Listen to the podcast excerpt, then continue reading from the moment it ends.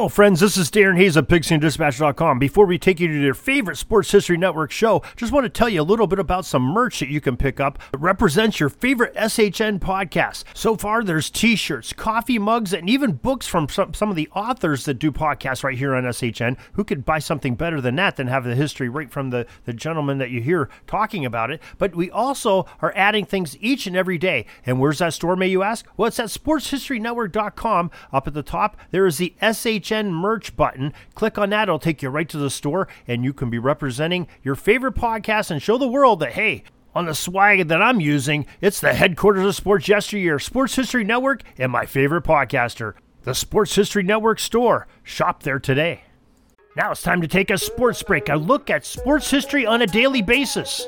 Hello, my friends of sports history. This is Darren Hayes of the Sports Jersey Dispatch podcast. Welcome once again to your sports break and to the Pig Pen, your portal to all things great in sports history. And the sports break is for October 7th, greatest events in sports history, and the players and performers that perf- that did them and accomplished some great milestones. And uh, your uniform numbers, if we can provide those to you as well. And uh, we have uh, some great numbers we're going to talk about. But before we do, just want to make sure you know that we have a Twitter account at Pigskin Dispatch. It's the Pigpen Sports, so it represents both Pigskin Dispatch and the Sports Jersey Dispatch podcast and website. So uh, make sure you check out those. We also have OrvilleMulligan.com to find out the latest and greatest that's going on with that great audio drama, Orville Mulligan. Now let's get to those uniform numbers for October 2nd. They are 14, 11, 35, 60, number 21, 32, 45, 17, 26, 7, and 8 number 62, 12, 50, and 10, 33, 16, 37, number 77, 21, 12, and number 23. Quite a lot to get to, quite a lot of great football and baseball history as well as a little bit of hockey mixed in. So let's get to October 2nd, 1904. The White Sox of Chicago, left hander Doc White's streak of 45 consecutive Major League Baseball scoreless innings is snapped by the New York Highlanders in Chicago. The White Sox won the game, though, 7 1 at Southside Park in Illinois. October 2nd, 1908, the Cleveland Naps and future Baseball Hall of Fame pitcher Addie Joss hurled a classic perfect game, beating Ed Walsh, who pitched a gem of a game himself, and the Chicago White Sox for a 1 0 Cleveland Naps victory. October 2nd, 1916. Pitching in his third start in five days, not much rest for this Philadelphia Phillies right hander, Grover Cleveland Alexander, while he recorded his 20th century Major League Baseball record, a 16th shutout of the year, in a 2 0 win versus the Boston Braves. October 2nd, 1921, the Chicago White Sox backstop Ray Schalk became the first and only Major League Baseball catcher to make a putout at all of the bases as the White Sox defeated the Indians 7 4 on that day in 21. But that same day, the New York Yankees outfielders Babe Ruth hit a then record 59th home run in a 7 6 victory over his former club, the Boston Red Sox, at the Polo Grounds in New York City. October 2nd, 1938, future Baseball Hall of Fame pitcher Bob Feller, number 14, struck out a record 18 Detroit Tigers, and his Cleveland Indians, though, still lost the game 4 1 at Cleveland Stadium. October 2nd, 1938, the New York Yankees pitcher number 11, Lefty Gomez, defeated the Chicago Cubs 6 3 in Game 2 at Wrigley Field and set a new uh, World Series wins of 6 without a loss. October 2nd, 1947, New York Yankees catcher Yogi Berra, number 35 on his jersey, hit the first pinch hit home run in baseball World Series history off of Ralph Branca in the seventh inning of a 98 loss to the Brooklyn Dodgers in Game 3 of the Big Series. October 2nd, 1950, Bob Shaw, wearing number 60 of the Chicago Cardinals, set an NFL record with five touchdown receptions in a 55 13 victory over the Baltimore Colts. Cardinals quarterback number 21, Jim Hardy, well, he tossed six touchdown passes in that game, a couple of them to Shaw. October 2nd, 1963, the Los Angeles Dodgers' Sandy Koufax, wearing the number 32, struck out a World Series record of 15 New York Yankees batters in Game 1 of the Baseball World Series at Yankee Stadium. The Dodgers went on to win 5 2 and sweep the series 4 0 to become champions. October 2nd, 1964, Philadelphia's Alex Johnson, wearing number 26, to Bobby Wine, number 7, to Tony Taylor, number 8, to Vic Power, number 62, became the combination that made the Phillies the third triple play of the season, tying a Major League Baseball record in a 4 3 victory over the Cincinnati Reds. October 2nd, 1966, the Los Angeles Dodgers pitcher Sandy Koufax, number 32, won his 27th game of the season. It was a 63 win over the Philadelphia Phillies and clinched the Dodgers' third National League pennant in four seasons. 1968 on October 2nd, for the first time in Major League Baseball history, that soon to be named MVPs opposed each other in World Series play.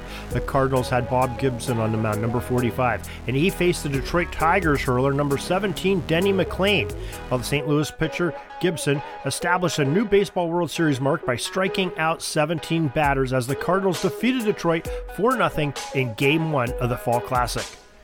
October 2nd, 1974, you couldn't ask for a better curtain call.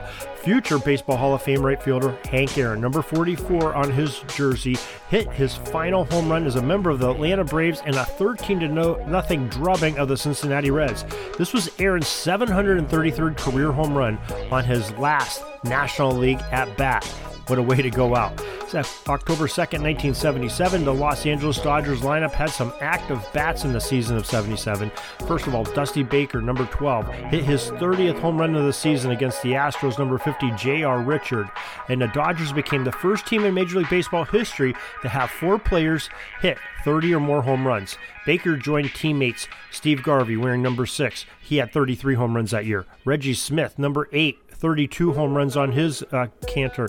And Ron Cey, number 10, had 30 walls jacked over the, uh, the outfield fences in his season. And uh, Dodgers had a very good season.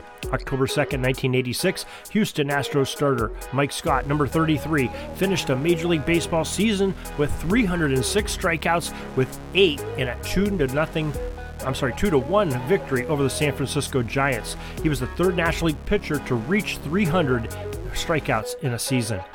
October 2nd, 1986, the New York Mets' Dwight Gooden, number 16, was the first pitcher to collect 200 strikeouts in each of his first three seasons when he recorded seven in an 8 2 victory over the Pittsburgh Pirates that day.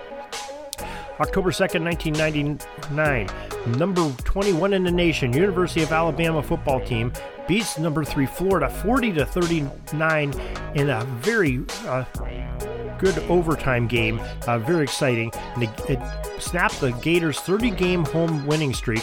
And future Seattle Seahawks running back number 37 in that game, Shaun Alexander, crossed the goal line for four touchdowns for the Crimson Tide.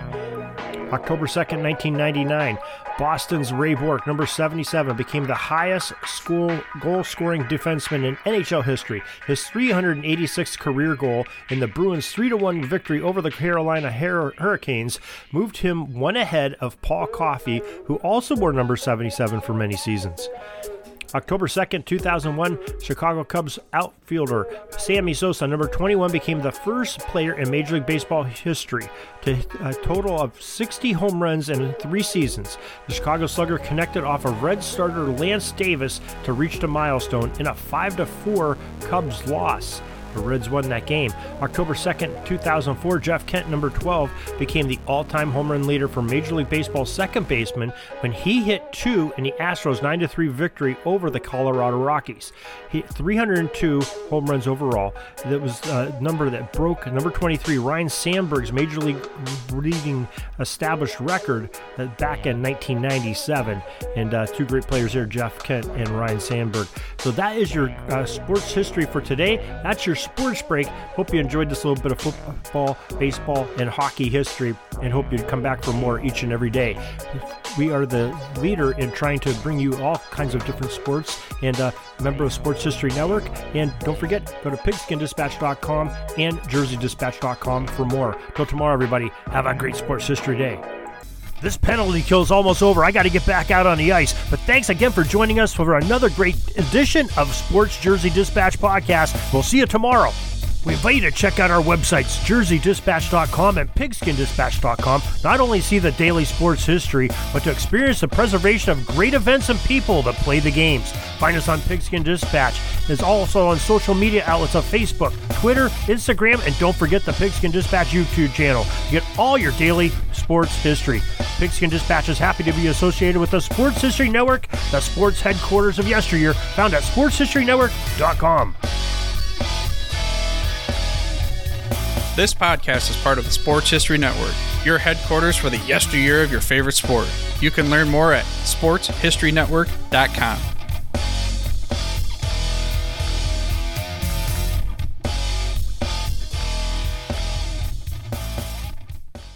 Hey there, sports history fan. This is Arnie Chapman, aka the Football History Dude, and I wanted to thank you for stopping by to listen to another episode here on the Sports History Network. Our podcasters are passionate about uncovering and sharing sports stories from yesteryear. And if you didn't know it already, we have over 30 shows across the network covering all sorts of sports history topics. In fact, here's a glimpse into one of our awesome podcasts here on the network.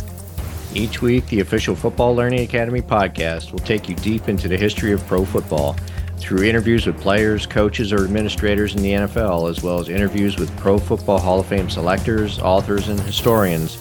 You'll learn how the game evolved and important moments that shaped the sport into what it is today. And don't miss the Pro Football History Nugget of the Week. Listen to the official Football Learning Academy podcast on the Sports History Network. How about that? I bet you're super hyped to go listen to that new podcast, right? Well, to learn about this show and all the other podcasts on the network, head over to sportshistorynetwork.com forward slash podcast. Again, that's sportshistorynetwork.com forward slash podcast. Head over there today to find your next favorite sports history podcast.